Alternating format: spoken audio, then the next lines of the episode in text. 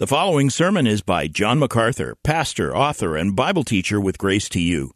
If you've never contacted Grace to You, we want to send you a free booklet by John titled Defeating Discontentment. It gives you seven practical principles that will help you face setbacks and difficult circumstances and experience contentment even when life turns upside down. Request your free booklet titled Defeating Discontentment by writing to defeating at gty.org.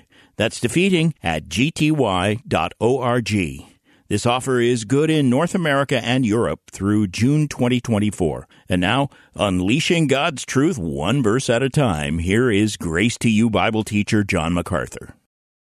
Open your Bible, if you will, to 1 Thessalonians 4, and we're looking at verses 13 to 18. We're doing a bit of a study in the future, the plans that the Lord has for us prophetic plans related to the return of our Lord and taking them from uh, these particular sermons from Paul's letters to the Thessalonians. We'll spend a little more time in the first letter and then look at the second one as well. But we're starting where we have to start, and that is with the next event on God's prophetic timetable. The next event is what we have called the rapture of the church, the catching away, the snatching of the church out of this world. And as we read in 1 uh, Corinthians 15, it will happen in a moment, in the twinkling of an eye. That's not a blink, but that's the time it takes for light to flash off the pupil of the eye. Just that fast, all true Christians across this planet will disappear instantaneously. That is a coming historical event and it is the next event on God's timetable. As we said last time, it is a signless event. It can happen at any time. Nothing prophetic needs to happen before this happens. There are no anticipatory signs or signals. It could come at any moment. That is why we say it is imminent. It is the very next thing that God has revealed that He will do on a global basis is snatch his church out of this world. Now, this is not something you hear a lot about today. People are consumed with navigating life in this world when they should be a lot more concerned about anticipating the life in the next world. And the world is becoming more and more burdensome, wouldn't you agree? It's um, not a place you want to focus. That's why Paul says, set your affections on things above and not on things on the earth. You need to focus on what the Lord has planned for you as a believer. According to some estimates, about one fifth of the Old Testament is prophetic. It's predictive, telling about something that's going to happen in the future. And of that one fifth of the Old Testament, at least um, a third of that is referring specifically to the Messiah, the Lord Jesus. And of the material in the Old Testament that refers to Jesus, about a third of it refers to his first coming. The other two thirds refers to things that will happen when he comes again. Although the Old Testament doesn't necessarily make that distinction, uh, we know that only about a third of the prophecies that were given concerning the Messiah were fulfilled in his first coming. And I would remind you that the prophecies of the Old Testament that were said to identify the Messiah were fulfilled historically and literally. Those are actual prophecies that actually came to pass in the real world, in Israel, in Jerusalem, among the people of God, the nation Israel, and the person was none other than the Lord Jesus himself, a real person who fulfilled literally the promises of the Old Testament. We can anticipate then that the other two thirds of the prophecies related to him will be just as literal and just as historical as the first ones were. There's no reason to change the rules of the game. Uh, these things will come to pass. Christians in previous generations have been more aware and living in anticipation of these things than they seem to be in our contemporary culture when people are so caught up in the world. So it's good for us to get beyond the things that we allow ourselves to be literally consumed with and to think of the things that the Lord has prepared for us. Now, there are always going to be people who deny the return of Christ. We are not surprised by that. Some people think it's a ridiculous idea, and the specificity with which the Bible speaks about it is ludicrous. These things will never happen. They certainly cannot happen. Peter speaks to people who um, have that particular perspective. In 2 Peter chapter 3, Peter writes this, starting in verse 3. Knowing this, first of all, that in the last days, and we are in the last days. The last days began when the Lord came the first time. In the last days, mockers will come with their mocking, following after their own lusts, and saying, Where is the promise of his coming? For ever since the fathers fell asleep, all continues just as it was from the beginning of creation. The argument it is is, simply this, that Nothing's ever changed. Everything's been exactly the same since this whole thing started. Why would we believe in some cataclysmic global holocaust that is associated with the return of Jesus when everything has been uniform since it all started? That's the argument. The mockers would mock that anything is going to change the typical routine patterns of life in this world and in this universe. However, Peter responds, when they maintain this, it escapes their notice that by the word of God the heavens existed long ago and the earth was formed out of water and by water, through which the world at that time was destroyed, being flooded with water. People who think that everything has continued exactly as it were from the very beginning uh, have forgotten the universal flood, which drowned the entire human race, a cataclysmic, miraculous flood that left only eight survivors Noah and his wife and sons and their wives. So everything hasn't continued just uniformly since the beginning. There was a flood of global proportions. And that is why you find fish fossils in the Grand Canyon. I was reading recently about up in the um, icy north of the very tip of Russia, they have been doing some excavation and they have dug up mastodons. I actually have a chunk of one of their tusks that was given to me. And these mastodons, uh, when they're dug up on the very top border of Russia near the North Pole, and their stomachs are open, are filled with the remnants of tropical plants. How could that be possible if the earth has always been the way it is now? It hasn't always been the way it is now. The flood changed everything. They have forgotten that the world was destroyed with water. Verse 7 But by his word, the present heavens and earth are being reserved for fire. The next judgment won't be water, it'll be fire. God promised he would never destroy the world again with water. That's what rainbows mean. But he will destroy the world with fire, kept for the day of judgment destruction of ungodly men. And you say, well, it's been such a long time. Do not let this one fact escape your notice, beloved, that with the Lord one day is like a thousand years and a thousand years like one day. God's not watching the clock like we do. Why is he waiting? Why is he delaying? Verse 9, the Lord is not slow about his promise, as some count slowness, but is patient toward you, not wishing for any to perish, but for all to come to repentance. The Lord is waiting for all the elect to come to repentance. He is going to wait until all those whom he has chosen have been gathered in. But the day of the Lord will come like a thief in which the heavens will pass away with a roar. The elements will be destroyed uh, and uh, they'll be destroyed with intense heat. This is an atomic implosion. The earth and its works will be burned up. That is the uncreation of the universe as we know it. Since all these things are to be destroyed in this way, what sort of people ought you to be in holy conduct and godliness, looking for and hastening the coming of the day of God, because of which the heavens will be destroyed by burning and the elements will melt with intense heat. But according to his promise, we're looking for new heavens and a new earth in which righteousness dwells.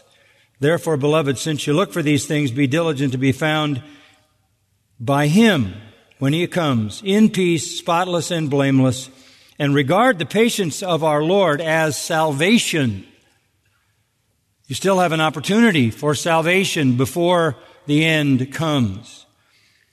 Now, Peter is talking about the end of the end, the complete destruction of the universe and its replacement by a new heavens and a new earth. That's the final act in the events that make up the second coming of Christ. Moving to the opposite end, to the very beginning of it, what is the very first event that inaugurates all the events that are connected with the second coming? That first event is the snatching away of believers from the earth called the rapture of the church. Let's look at it in 1 Thessalonians 4:13. I'll read you the text. We looked at it last week. We'll look at it again. We do not want you to be uninformed, brethren, about those who are asleep, meaning those who have died, so that you will not grieve as do the rest who have no hope. For if we believe that Jesus died and rose again, even so God will bring with him those who have fallen asleep in Jesus. For this we say to you by the word of the Lord, that we who are alive and remain until the coming of the Lord will not precede those who have fallen asleep. For the Lord himself will descend from heaven with a shout, with the voice of the archangel and with the trumpet of God, and the dead in Christ will rise first.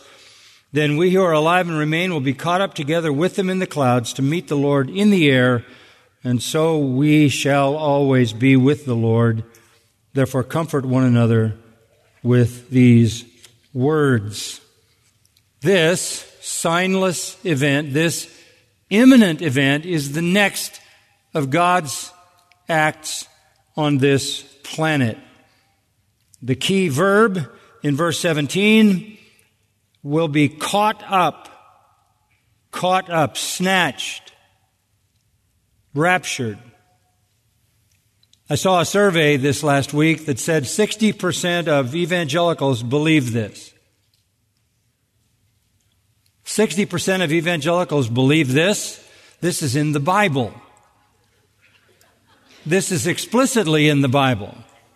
Don't call yourself an evangelical if you don't believe this. And what are the other 40 believing? Uh, that's not your prerogative. It comes uh, originally from the words of our Lord. In John 14, this very event he described in the upper room with his disciples in John 14 when he said, Do not let your heart be troubled because he was leaving. They were very troubled. Believe in God, believe also in me. In my Father's house are many rooms. If it were not so, I would have told you, for I go to prepare a place for you. If I go and prepare a place for you, I will come again and receive you to myself, that where I am, there you may be also. That couldn't be more simple. I'm going away I'm going to be gone preparing rooms for you in the Father's house. I'm going to come back and I'm going to take you where I am. That is a promise that the Lord will come back and take his own to heaven. That couldn't be more clear. Now the Thessalonians were aware of this. Certainly they knew that the apostles taught this as our Lord had taught it, even though the Gospel of John hadn't been written yet. They were aware of the Lord's coming. We know they were sensitive to the Lord's coming because it's in every chapter of this letter. Back in chapter 1 and verse 10, Paul says about them that they were serving a living and true God and waiting for his Son from heaven, whom he raised from the dead, that is Jesus, who rescues us from the wrath to come. They expected Jesus to come and rescue them from the coming wrath. In chapter 2, verse 19, Paul says it is our hope and joy, or crown of rejoicing. What is that that we rejoice in? It is not even you. Is it not even you in the presence of our Lord Jesus at his coming? Again, Paul's hope was to be with his people at the coming of his Lord.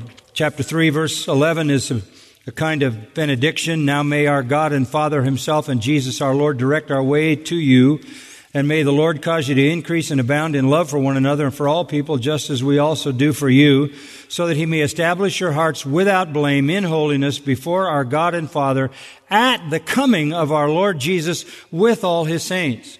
He's not only coming for his saints, he's coming with his saints. In the rapture, he comes for his saints Seven years later, in the, tri- in the second coming, he comes with his saints at the end of the time of tribulation. But they were waiting for the coming of the Lord for his saints and later the coming of the Lord with his saints. Chapter 4, we have our passage, verses 13 to 18, about this next event. And chapter 5, verses 1 to 11, is about his coming and particularly the day of the Lord, which is the time of judgment. So they were very, very aware of the Lord's return. In fact, they must have been living in the light of his return because this is a, a church that Paul writes to and and makes no condemnation whatsoever. He doesn't identify any issue, any problem, any sin.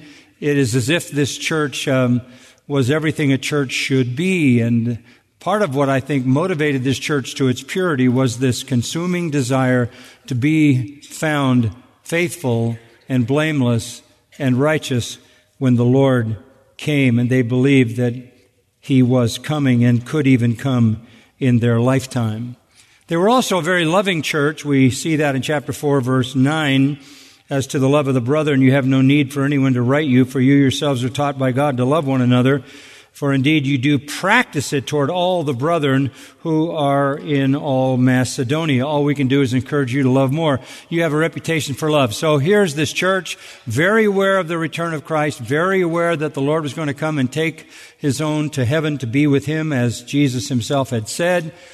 Uh, some of them were dying, and they were concerned about the ones that were dying. They were actually grieving over the ones that were dying because their assumption was they're going to miss this great event.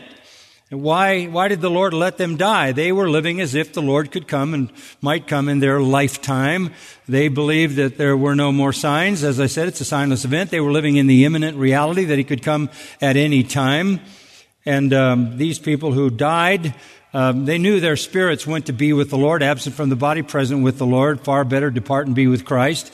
The spirits of those who die in Christ go to be with the Lord, but their bodies go to the grave. So, what about that? Will they miss that great rapture event when we're all gathered to heaven because they're already there? And are they going to be disembodied spirits forever in heaven?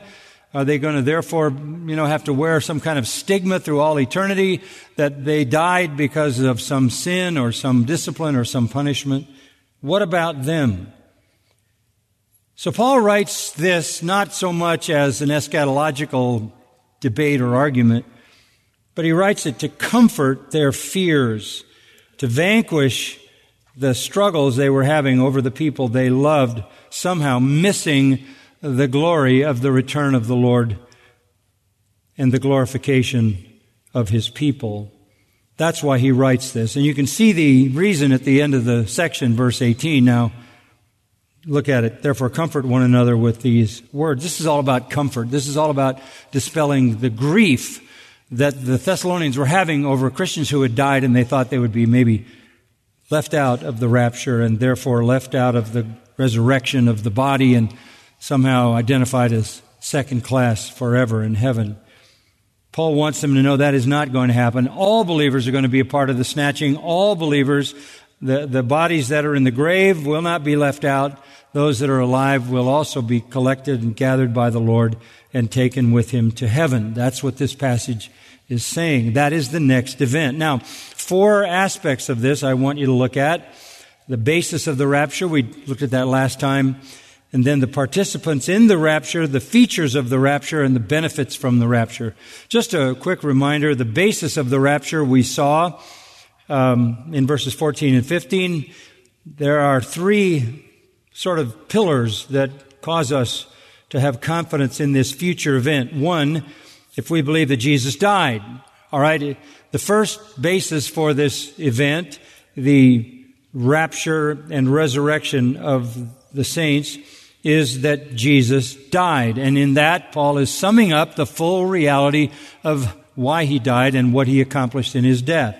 Because he bore in his own body our sins on the cross, because God made him sin for us, the one who knew no sin, that we might become the righteousness of God in him, because he became a curse for us, because he was wounded for our transgressions, bruised for our iniquities, crushed for our peace, because he took our place, because he was God's satisfactory lamb in our place, we can live forever.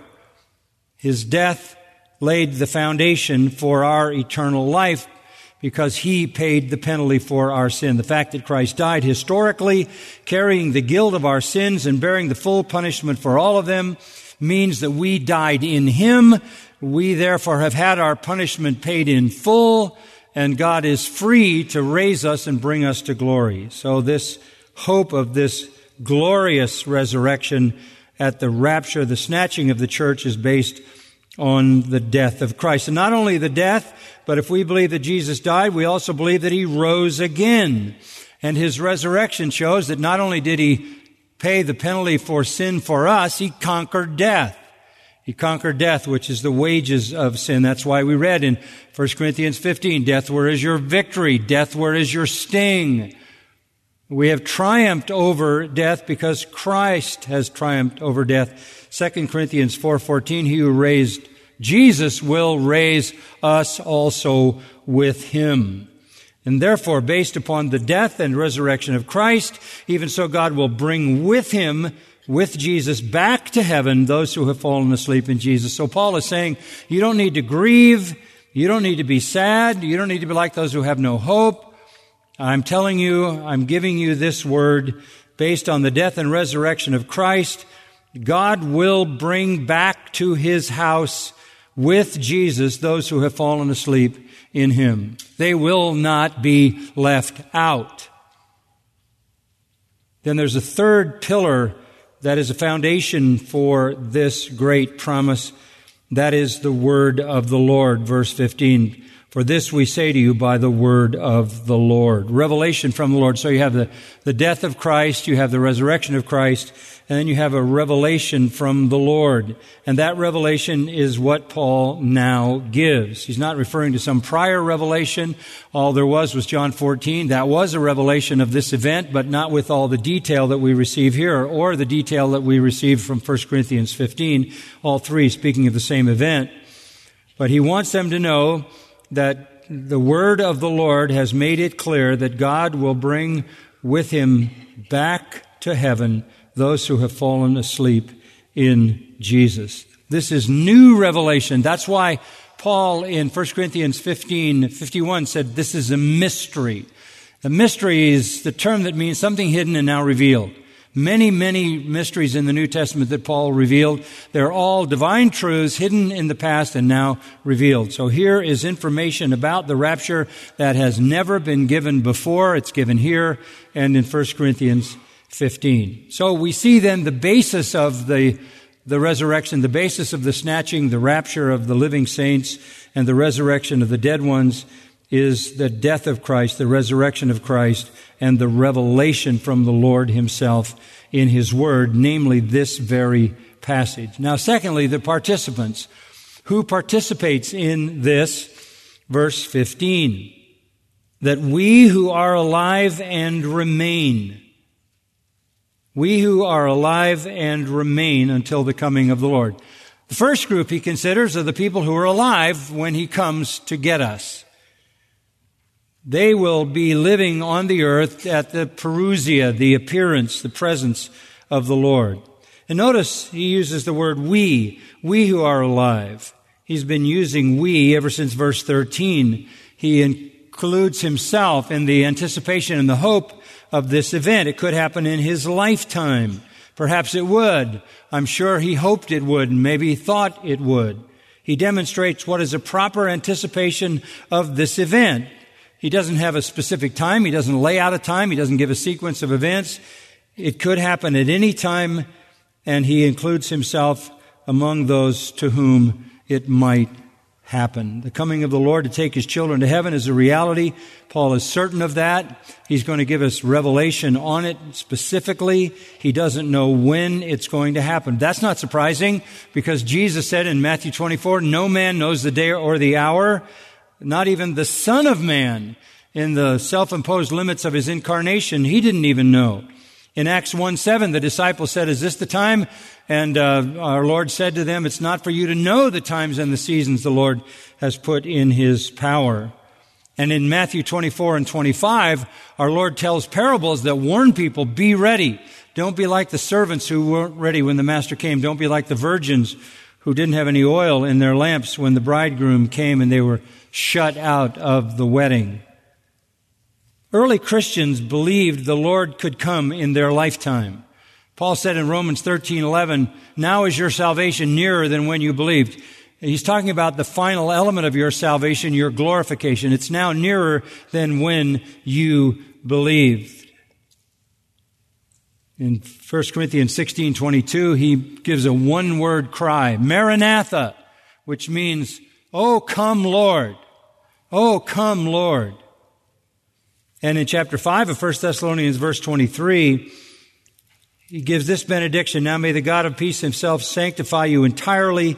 May your spirit and soul and body be preserved complete without blame at the coming of our Lord Jesus Christ. So he expected that there would still be embodied saints when the Lord came. The rapture could happen even then, and they would meet Christ in their bodies.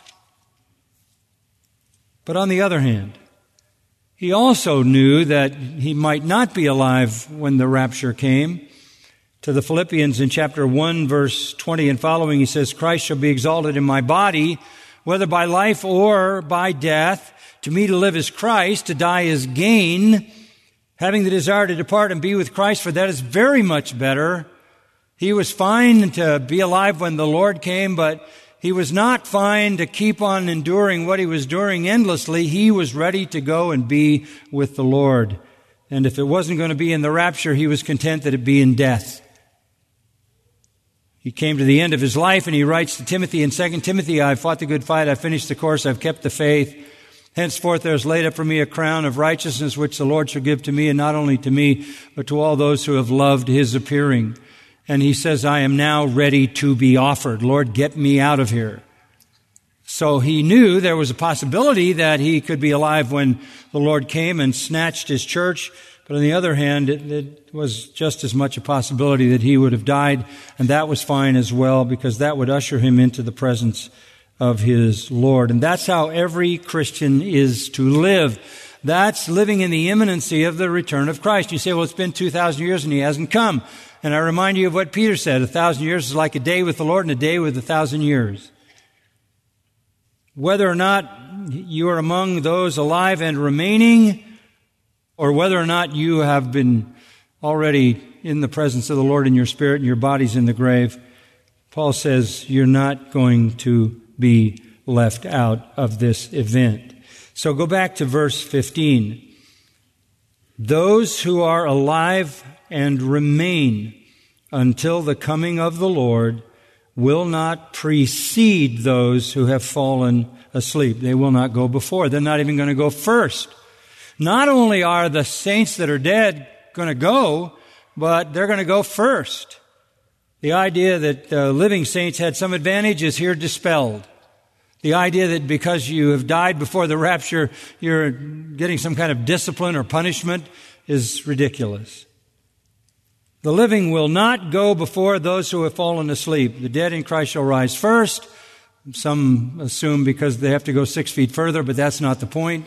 The point is to, to make equity at this great event. All Christians, alive or dead, will be raptured. No one will be left out. Now remember, their souls aren't sleeping, but their bodies are. And their bodies have decayed, obviously, in most cases, into nothing. But there will come new bodies out of the grave. And you say, well, what will those bodies be like? I just read that to you in 1 Corinthians 15. They'll be a heavenly body. I can't tell you any more than that other than to say they'll be like the body of the risen Christ. And we'll look at a verse that says that in a moment. So the bodies will be raised to join their spirits already with the Lord, and those who are alive will be caught up together to meet the Lord in the air, to remain with Him forever, as verse 17 says. Now let's look at the features of this. We've seen the basis and the participants. Now the features. This is just a remarkable description of this event. This is a historic event. Here's how it starts. The Lord himself will descend from heaven.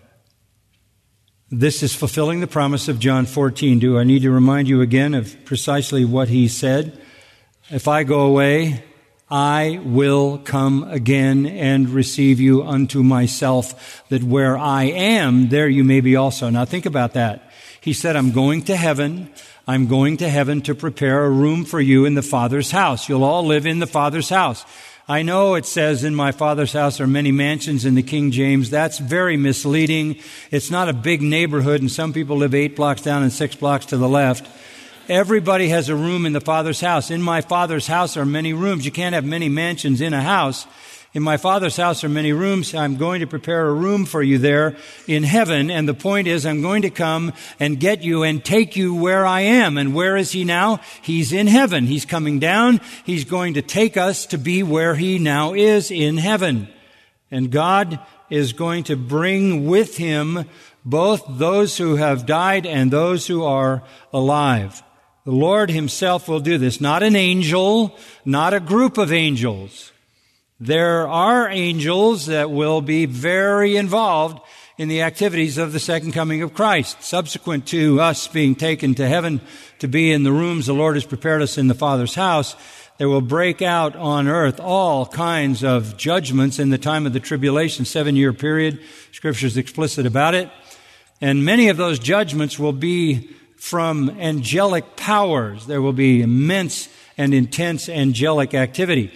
At the end of that period of time, uh, the angels will come and there will be what is called the judgment of the sheep and the goats and the separation of the wheat and the tares and the angels will be involved in that judgment at the end of the tribulation, separating out believers and unbelievers so that the believers can go into the kingdom of Christ. But there are no angels involved in collecting the saints here. We, we see that later at the second coming. Here, it is the Lord Himself. And that's exactly what He promised in John 14. I will come and I will take you to be with me where I am. They were looking for the Lord. In Acts 1.11, when Jesus ascended into heaven, the angel said to them, the same Jesus who's gone into heaven will come in like manner as you've seen him go he will come in like manner as you have seen him go. It is he who will come to take us to be with him. Notice that it says, secondly, he will descend from heaven. That's where he's been. Important to say that because he comes from heaven to take us to heaven. Did you get that? He doesn't come from heaven to earth to stay on earth. That is what he does at the second coming seven years later. That's a completely different judgment event and there he establishes his kingdom. At that point, we come back with him to earth. Here we go with him to heaven. He descends from heaven. That's where he has been since his ascension. Been sitting at the right hand of the Father, interceding for us. He's been interceding for us by pleading our case before the Father. He's been our great faithful high priest. He will come back personally and he will descend from heaven. The third thing it says, as we look at the features, with a shout. Keleusma. Really a word of command. The military term. As if troops were at ease and he called all of a sudden, attention. To call the troops to a proper order. That's the kind of idea that's mentioned with this term. Luther said it was a call to the church to stand up, a command. Very much like uh, John 11:43 where Jesus arrived at the grave of Lazarus and said, "Lazarus, come out." Psalm 47:5 is a millennial psalm. It's a little bit later in the events of the second coming, but it says, God is gone up with a shout the Lord with the sound of a trumpet. So when the Lord arrives to rapture the church and when he arrives in judgment to establish his kingdom, he does so with a shout, and we'll see in a moment a trumpet. Here he comes down and he commands the dead to rise. He literally commands the dead to rise. And all believing dead through all the history of the church will rise. Listen to John 5:25, the words of our Lord. Truly, truly I say to you, an hour is coming and now is when the dead will hear the voice of the Son of God, and those who hear will live. Those who hear will live.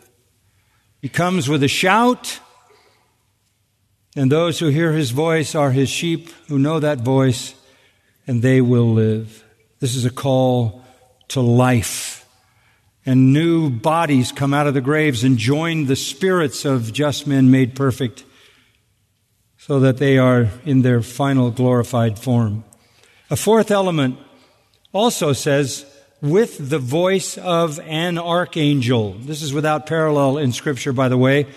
The only mention of an archangel is here and in Jude 9. And in Jude, it's Michael. Maybe it's Michael. Maybe it's another archangel. Could be Michael. Michael is identified with the resurrection of Israel back in Daniel 12. Daniel 12, 1 to 3 talks about the resurrection of Israel. God is one day going to call Israel out of the grave. Listen to that passage.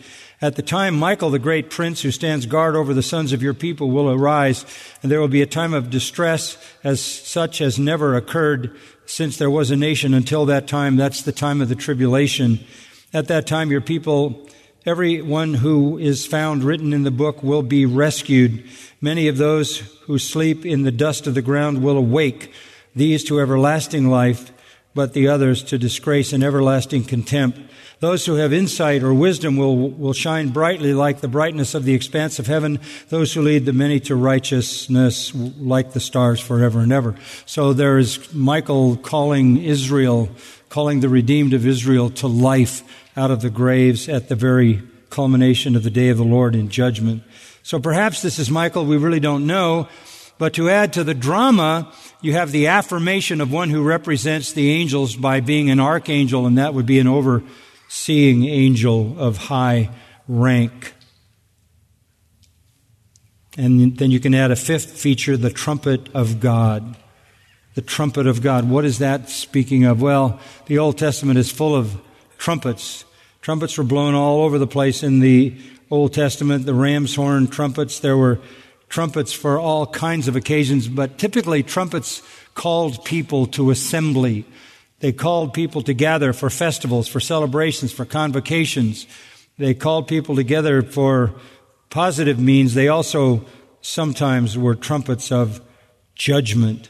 I think Exodus 19 is a good example of a trumpet of assembly, you could call it, where the trumpet called the people out of the camp to meet with God.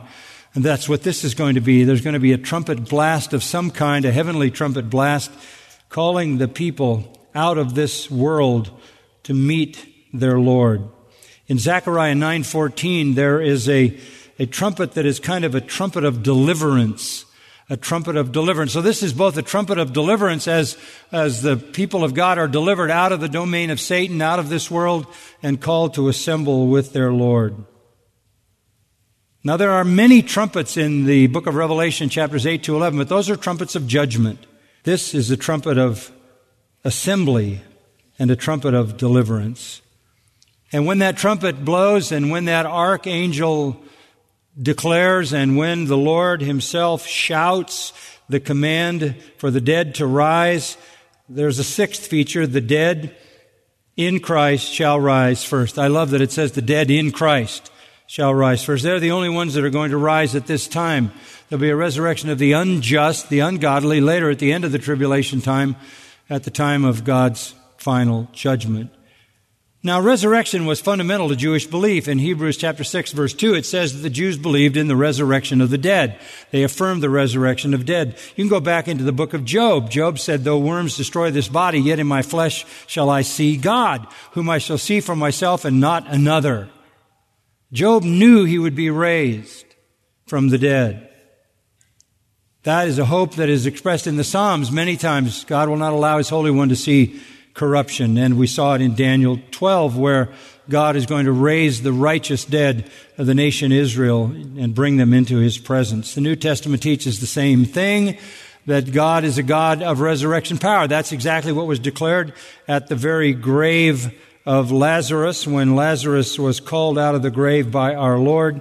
You remember the statement that was made in verse 24. Martha said to him, I know that he, that is Lazarus, her brother, will rise again in the resurrection on the last day. And then Jesus said to her, I am the resurrection and the life. He who believes in me will live even if he dies. So Martha believed that even Lazarus, who was dead, would one day rise. That was a part of Jewish belief because of the Old Testament. So the dead in Christ, I love that. If you, uh, if you're in Christ, when your body's in the grave, it's dead in Christ. It still belongs to Him. In uh, 1 Corinthians 15, 23, it says, those who are Christ's. So the dead in Christ shall rise first. Verse 17, then a seventh feature, then we who are alive and remain will be caught up, snatched up by this irresistible divine power. Now that verb caught up, snatched is used a number of times in the New Testament. Just to remind you, in Matthew 11 and 12, it's used to refer to taking the kingdom by force. In John 10, 12, it's used of a wolf snatching a sheep. In John 10, 28 and 29, Jesus says uh, of his own, no one can snatch them out of my Father's hand. In 2 Corinthians 12, it speaks of Paul being snatched up into the third heaven. In Acts 8, Philip was snatched up, caught up out of the chariot. And in Revelation 12, it's used to describe the ascension of our Lord who was taken up into heaven. And that's exactly what's going to happen to us in a moment. 1 Corinthians 15, 51 and 2. In a moment, in the twinkling of an eye, we will be snatched up and transformed. And what will that new body be like? I read you Paul's description, but here's an additional note. The Lord Jesus Christ, Philippians 3:21, will transform the body of our humble state into conformity with the body of his glory. We'll have a body like the risen Christ. The dead and the living then, when the Lord comes, will be snatched up together. Go back to that verse. Together, caught up together with them, them referring back to the the ones who were dead. They go first. We're caught up together with them, those who are alive. Signifies that there is no advantage to the living over the dead. The church triumphant will join the church militant in heaven, and they will all have resurrection bodies. How do we get to heaven? What's our transportation? In the clouds, verse 17. In the clouds. Clouds are often associated with divine appearances, sometimes clouds of glory. I don't know if this is an actual cloud like you see in the sky or a cloud of glory. It's uh, more than an actual cloud because an actual cloud doesn't take you anywhere. Couldn't get you to heaven. But some kind of cloud, some kind of glory cloud, very much like the cloud that took Jesus up in Acts 1:11. He's coming back in those same kinds of clouds and he's taking us back in the cloud of glory as well. Now I want to point out this next feature in verse 17 to meet the Lord in the air. He doesn't come to earth. At his second coming, he comes to earth, plants his feet on the Mount of Olives, splits the mountain open, creates a stream that goes into the desert and establishes his kingdom. And he reigns on earth for a thousand years. This is not that. This is why you have to separate the rapture from the second coming of Christ. Because this is not where the Lord comes to earth. This is where he does what he said he was going to do in John 14. He comes to get us, to lift us up, to meet him in the air and take us to where he is. We go with him to heaven to meet the Lord in the air. This is a common Jewish concept, meeting with the Lord. You see it in the Old Testament. This is its ultimate magnificent glory. Some people think this is um, the church welcoming the Lord to earth. No, it's not that. This is not like a group of people welcoming a king as he arrives. No, it's not that. He doesn't come to earth. He stops in the air. We go up and meet him in the air, and then we are taken by him into heaven where we are with him. And the book of Revelation says we are involved in what is called the marriage supper of the Lamb, the marriage feast. We go to the rooms he's made for us in the Father's house. We have a wonderful time of celebration as the bride groom welcomes his bride to glory. This is not King Jesus coming to a welcoming earth. This is King Jesus snatching his own out of an unwelcoming earth that is totally in the hands of Satan. Now think about it. When that event happens, it's going to be challenging for the people left on earth. when in a flash all Christians all over the planet disappear. Yes, pilot and co-pilot. If you're flying in that plane, that will be the end. That's going to make pretty dramatic things happen around the earth. Collisions and all kinds of strange things. How, um, how is it then that people are not going to all of a sudden repent globally? Because Satan has a plan. And Satan's plan is going to be to make it clear to the world that belongs to him that follow the liar and don't believe the truth, even if the truth is looking right in their face. It's going to explain to him that finally, finally, the world is rid of those Christians who are holding it back from becoming everything it could be. It's going to be a time of global rejoicing that the Christians who are increasingly hated are gone.